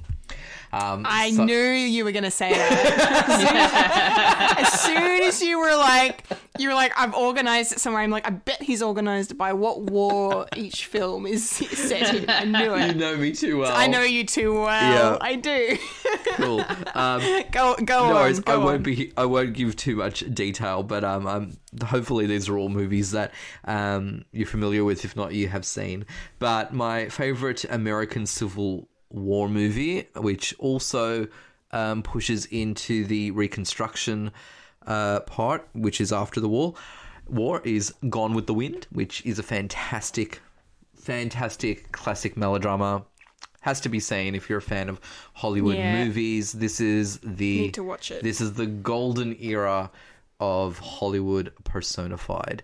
Um, it's remarkable. It, it's it cops slack these days for not holding up so well because there's some contentious elements in it, but just the scope, Yeah. the scale, the master, the master um, talents involved. Just yeah, just what it took to bring this movie uh, to life in 1939 is absolutely crazy. It is just a gorgeous, gorgeous piece of art um, and quite a compelling story too. It's a big scale soap opera, and I absolutely love it. and of course, has the wonderful um, has wonderful Vivien Leigh in it as well. Yes. So, um, if we're talking about World War One, um, I have to say, a the made-for-TV version of All Quiet on the Western Front, which came out in the seventies, is really good. Uh, our mate Philip Hunting introduced me to that uh, when we did a Fred Watch Anzac Day special a few years ago, and for a TV production back in the day, it's quite remarkable. It is really involving. It's quite moving, uh, and for a lengthy runtime, it's really involving. It never drags. Uh, I I highly recommend it. I, I think it's a, a really strong film, um, and it definitely shows you the atrocities of war without ever being um, you know gratuitous or anything like that. It's a really really well made production. If I'm thinking about Nice. movies that are, I guess, predominantly set pre World War II and feature World War II a little bit or have a 50 50 balance, um, it's hard to go past The Sound of Music, which is a great film, uh, a wonderful film. And uh, I've seen it a few times, and I have to say, it actually gets better and better every time I see it, which surprises me. Yeah. Because it took me a really long time to actually get down, to get around to sitting down and watching it. Uh, talk about an involving story and a classic as well. Um, Another film that is split between pre World War II and during World War II, and might have to say is probably my my the best war movie um, on the list, in my opinion, is uh, Roberto Benigni's Life is Beautiful, um, which is uh, one of the most stunning and heartbreaking movies I have ever seen. It is uh, more than just a war movie. It's a it's a gorgeous love letter uh, to to fatherhood, to um, you know the love of a father to a son. It is uh, just about endurance, about survival, about compassion. It's that Italian movie, isn't it? La Vita Bella. Yes, that's right. Yeah, by Roberto Yes, Benigni. I've, I've seen it. Yes, Yeah, uh, yeah. I've, I've, I, had to watch it as part of my um, Italian subject in year 11 and Yeah. 12. yes, I, I, I think it is one of the most stunning movies I have ever seen, and it is just absolutely gorgeous. Um, it's it's so beautiful, like it's incredible. it's very intense. It is, um, and it's so clever in that you begin it not almost forgetting that it's going to be a movie set during the Holocaust, um, because it it lulls you into this into this beauty and serenity, um, and it shows atrocities as well, but still has this enduring optimism to it. Um, I could talk about this film for 12 hours, so I'm going to stop there. But if you uh, have not seen Life is Beautiful, please do. It is absolutely stunning. Um, in terms of movies that are essentially completely set during World War II, Kendall, I have to agree with you that Schindler's List is an absolute masterpiece and must see. Yeah. Um, Yeah. Again, if you are a lover of the art of filmmaking, this has to be on your list. It, it, really does. It was, you know, critics Mm-hmm. Yeah. heralded it as the the movie in which Spielberg grew up, got out of his Peter Pan complex. Um, but it's so much more than that. Um, I've seen it, I think, two or three times as well. And you're right, you have to be in the, a particular mindset for it. Um, yeah. it's it's remarkable. Um, it, it's it's Mm-hmm. remarkable. I don't think it's a flawless film, mind you, but it is an absolutely stunning and heartbreaking movie. And um, you are so right about those performances as well. Just absolutely on point. Yeah. Oh, yeah. Yeah. There's not really enough adjectives to describe how good Schindler's List is. Um, and yeah, No. must see, must see, must Yep. see. It's just yeah, Yes. incredible work. Um, another movie set during the Holocaust is The Boy in the Striped Pajamas, which is really, really Oh, God. good. Um, Oh, God. yeah, it's one of those. It's it's one of those films that made me physically ill by the time it had finished. Yeah. Um, the final scene, the final few minutes, felt Jesus. felt like I had been punched in the gut by, uh, you know, a, an inconquerable force. Um, that takes an extraordinary storyteller and a team to have that emotional drive. Uh, I've I've read the book that the this movie is based on, and the book itself is haunting. the The final moments of that book is haunting. It's a little bit different okay. uh, to the movie, but leaves you feeling the same way. Did um, you did you watch the the film first or read the book first? I actually watched the film first. Okay, yeah. Yeah. Yeah, so I watched the film first, and um, and just I don't want to. Say, it's funny. You want to say enjoyed, but it's not really a movie you enjoy. But I think I was just so moved by it and taken by it. Um, that when the, the you know I came across the book, I was like, no, I actually have to read this, and it yeah, the book is so well written. Um, yeah, it's it's interesting because in the book, uh, the first half of the book really is the little German boy uh, who whose father is the SS soldier, uh, is the Nazi officer. Um, he's he just whinges about being in this house. Uh, it's literally like half the book is this boy whinging. Oh no. right? Um, yeah, and and then uh, and and then he he meets the the Jewish boy um, in the second half, and it and it takes it from there. But it's so well written. Um, yeah, the yeah the the la- it's it's funny. It's almost written as a fable.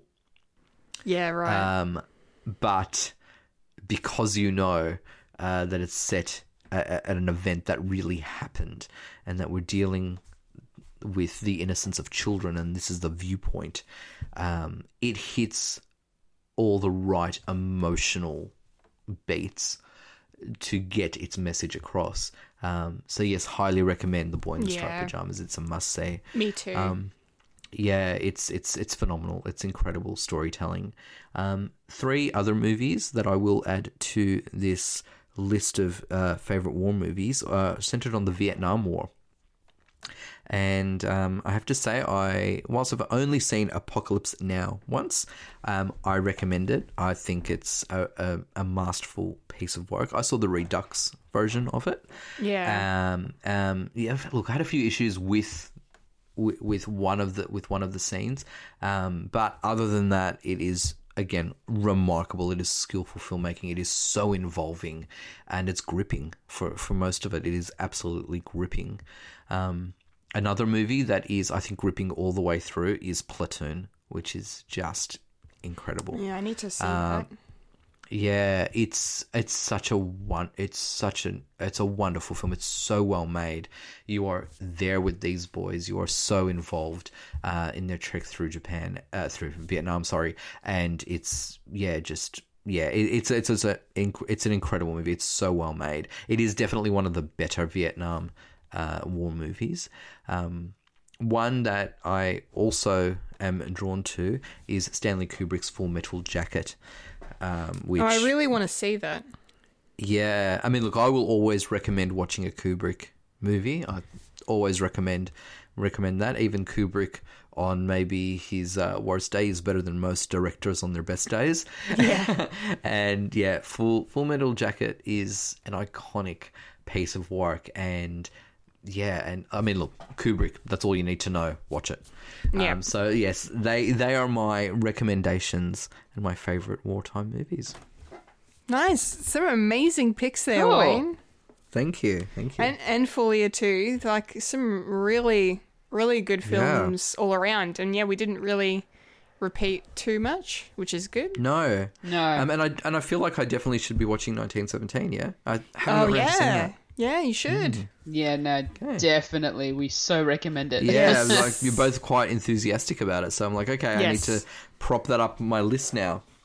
Yeah. yeah. yes. Yeah, do it. Do it. Do it. Okay, we'll do. Awesome. Um that was Yeah. really Great really great. Yeah. Awesome Yeah, discussion, absolutely. guys. Yes. Thank you. Thank you. Um okay, so uh what's up with Fred?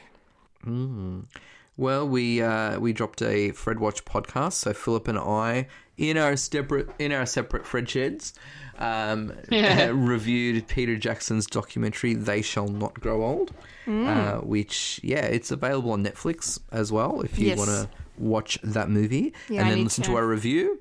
Yes, or uh, or listen to our review first, and then decide whether you want to watch the movie. Yeah. Okay. Um, yeah, uh, look, it's an interesting documentary because uh, it takes uh, actual footage from the Western Front, um, puts it in color, and in some and in some parts uh, has uh, actors uh, performing uh, over it, if that makes sense. So what they've done is they've read the lips of the soldiers and have had actors dub them.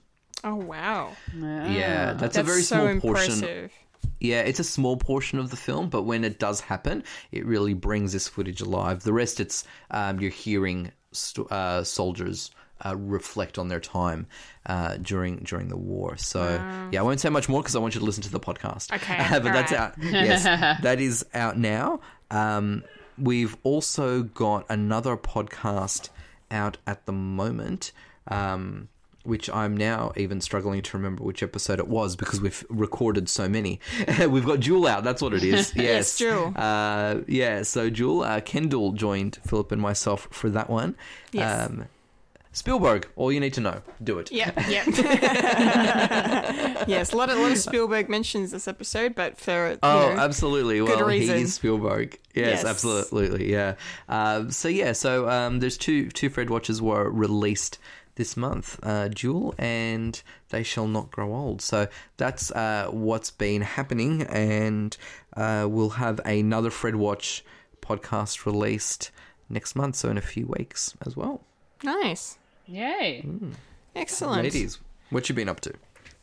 Um, well, I just wanted to say, take this time to a say one, the you can still listen to um, the episode of the monthly that I wasn't on, um, the most recent episode, and oh my god, I just finished listening to it the other day.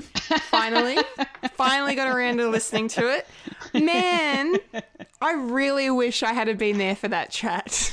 'Cause that was that was some good good stuff. You guys discussing the Yeah. Razzies. Holy crap. Yes. And and so and that episode took about eight hours, didn't it? yeah. yeah, it took a while. eh? Uh, no, it's so good though. It's I really I really loved it and Oh, um, thank you. there there are two there are two movies I need I need to mention because I have things to say.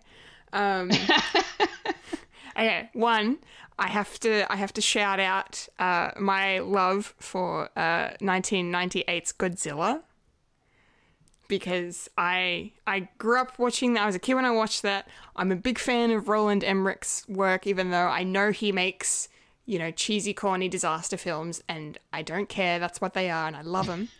um, um, but I love that Godzilla film, and I know how like tr- like diehard kind of Godzilla fans of the original Godzillas from the 50s and 60s, you know, people they didn't like it. Um, you know, I but I love it. I think it's Well, awesome. Ken, well, Kendall, you know what? I really enjoy that movie actually as well. Yeah, it's and it good. is so much better than the recent crop of Godzilla yes, movies. you said that in the episode, and I agree. goodness. Yeah, at least Oh you actually get to see Godzilla like Yeah. early on in the film. Like the Godzilla in the new the newer ones rocks up like three quarters of the way through. Like Yeah. My goodness. Also, and s- spoilers for that 2014 Godzilla film. You know, how dare they take Bryan Cranston and kill him off like half an hour in? He's the Janet Leigh. Literally, yes.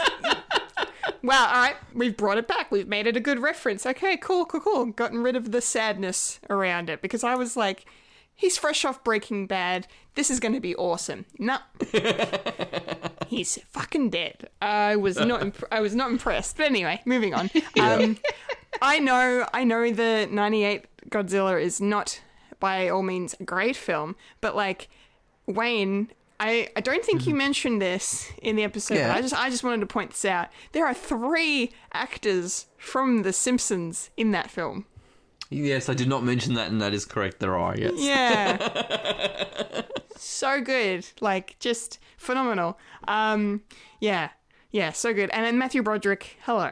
Like, please. Yes. Ferris Bueller any day of the week, please. Oh, Um, absolutely. Yeah, so good. Um, and then one last film I wanted to mention, um, out of just off the back of that, um, I have seen Wild Wild West. Okay, Yeah. I I don't get why people don't like it because I think it's great. It's a Okay. it's it's, All it's right. it's it's a lot of fun. Like it's it's not a great again, it's not a great film, but Hmm. it's not I don't get why they all say it's it's so bad. Like cuz every time I watch like a YouTube list that's like counting down bad films or bad this or whatever, Wild Wild West pops up every now and then. And I'm just I'm just confused because it's it's a lot of fun. It's it's basically Will Smith being Will Smith, but it's a western. Um, Kevin Kline, you were right. though. Kevin Kline is great in it. Like he's he's so good. His comedic timing is just masterful. He's he's very good in it. Um, and uh, Kenneth Branagh plays the villain. Like hello. And Salma Hayek, hello. Like, what else do you need? it's yeah. I just wanted to come to that film's defense after I listened to the podcast because it is not a I still need film. to watch it. It is. You would like it, Fulia. It's fun. It's it's enj- it's a it's a good it's a good little romp. Yeah, I've got it on Yeah. DVD. When this is all over, I'll lend it to you. yeah, okay. Okay, good, good. All right, that's that's all I wanted to say. But Okay. um, but thank you, Wayne, for filling in for me while I was off sick. I really appreciate it. Oh, that's uh, hopefully I, I I did you proud and I No, and you I did. Um, filled the seat well enough. I hope. Definitely, you definitely did. But speaking of the monthly Fulia, we've got an Yes. episode to record. Yes, we do. Yeah, That'll be coming out this week. Yes, because as we've realised, May is Friday, so that means this week there is there is going to be a monthly episode. So that's pretty cool. Yes. Um, anything else from you, Fulia, or are you just you're just gaming on your uh, your channel now, Foolish Fuji? Uh, yeah, just doing all the gaming on Foolish Fuji, doing some streaming, um, and you know, uploading past uh past streams that I had uh with uh with the awesome Fred guys, and now um yeah, just trying to trying to get uh, the following and the audience. so you know, if you can subscribe away. Yes, subscribe, Foolish Fuji on YouTube. Do it. Yay! Um, yes, so I've decided that I'll be also live streaming uh, at least twice a week. So at the moment, that's uh, Tuesdays and Thursdays. You will see me on the air playing either Animal Crossing or another random game. Awesome. Friday the thirteenth. no. And, Slender and um, no. Um, I've already seen one episode of A Game playing it. She was squealing and not having it. It- yeah, don't worry. Wimp. I I I can't get through that game, and I love horror. yes. it's Yes. terrifying. Well, she likes horror. She enjoys horror too. But what she told me later afterwards, because I only watched the first episode, and then I rang her and was like, "I'm sorry, I'm not going to be able to watch the rest of the series." she's like, "That's fine." Yeah. And then later on, she explained, she's like, "Well, to make it even easier for me to get through this, so I wasn't as scared." I actually muted the muted the actual TV so I wouldn't hear, you know, the eerie music happening. Yeah, So there are time there are times where she's like apparently going through the game, and especially because it's uploaded onto their YouTube channel as well, it's it, it's sort of a little bit um off, sort of out of balance with her reaction to what's actually happening on screen Oh, okay. because she switched off the she switched yeah, off the sound. right. Interesting. but very funny. but then you have then you have her partner actually having no choice but to listen to it through headphones. So he's the one with the reactions, and she isn't. Oh my So- goodness, that sounds Yes. hilarious. Yes. Uh, so go check out Shenanigans if you want to watch yes, that. yes. Our Um, friends at Shenanigans. yes. Um, but other than that, I've got a Fred Watch review coming. That'll be out this week. Ooh, Yay. Yes. Um, so keep an eye out for that. And that's pretty much it from me. Fantastic. All right. Well, that might be Yeah. uh, it from all of us, I think. yeah. Yeah. Nice. Cool. All right. Awesome. Without further ado, that was a podcast called Fred. Yes, it was. Time for the Fred plugs. Time for the Fred plugs. Remember to follow us on Facebook, Instagram, and Twitter for future, for future photos, for future podcasts from Fred the Alien. Follow us on our SoundCloud, Spotify, or Apple Podcasts. For Fred the Alien merchandise, go to our website, fredthealienproductions.com, and follow the link to our Redbubble, where you can get apparel, home decor, bags, and stationery. With their own unique Fred the Event designs by our talented team, Unibuns, Incompetent Gamers, our live stations, and more. Uh, that was the Fred plug. Yes, Sure it was. I've been a Kendall Richardson, I've been a Wayne Stellini. I've been a Fulia Cantaramaggio. and you just experienced a podcast A Podcast called, called Fred. Fred. Yay! All coming Episode- in at random times. We tried, we tried. we did. Look, See, we, we the lesson is never, never try. try. Be a quitter. Uh, hey, Nice. was episode 114. one one Hey. four. Instead of four Hell one one, oh, yeah. it's one one four. Remember to eat beef. Yes. Yes. Never forget. Remember to eat beef. Beef. Never forget. You Never do your cooking now. You're all at home. Yes. You Yes. cook, my friends. You cook. Do all I the really, cooking. I'm so lazy. Yeah. I should really cook more often. I really Wait, don't. you've been baking a lot. oh yeah, I did my second batch of peanut butter cookies, and Yes. they, they came out better than the first batch, which is great. Oh my god! I'm so excited when to I, have I don't your want to talk cookies. them. Well, I don't want to talk them up too much because I've never had peanut butter cookies before, so I don't actually know if they're really good or not because I've got nothing to compare them to except my own. But I'm really enjoying them, and I'm like, kind of, oh, I'll have two with a cuppa, and then I'm Yeah. like, let's have two more. Two Nice. It's hard to stop when you have biscuits that you really, really love. Yeah, absolutely. I'm going to be full of peanut butter, I think, by the end of this lockdown. Love it. I love it. I love it. Okay. Awesome stuff. Thanks for listening, Thanks guys. for joining us. Thank you. Until next week. Bye. And, And say. Say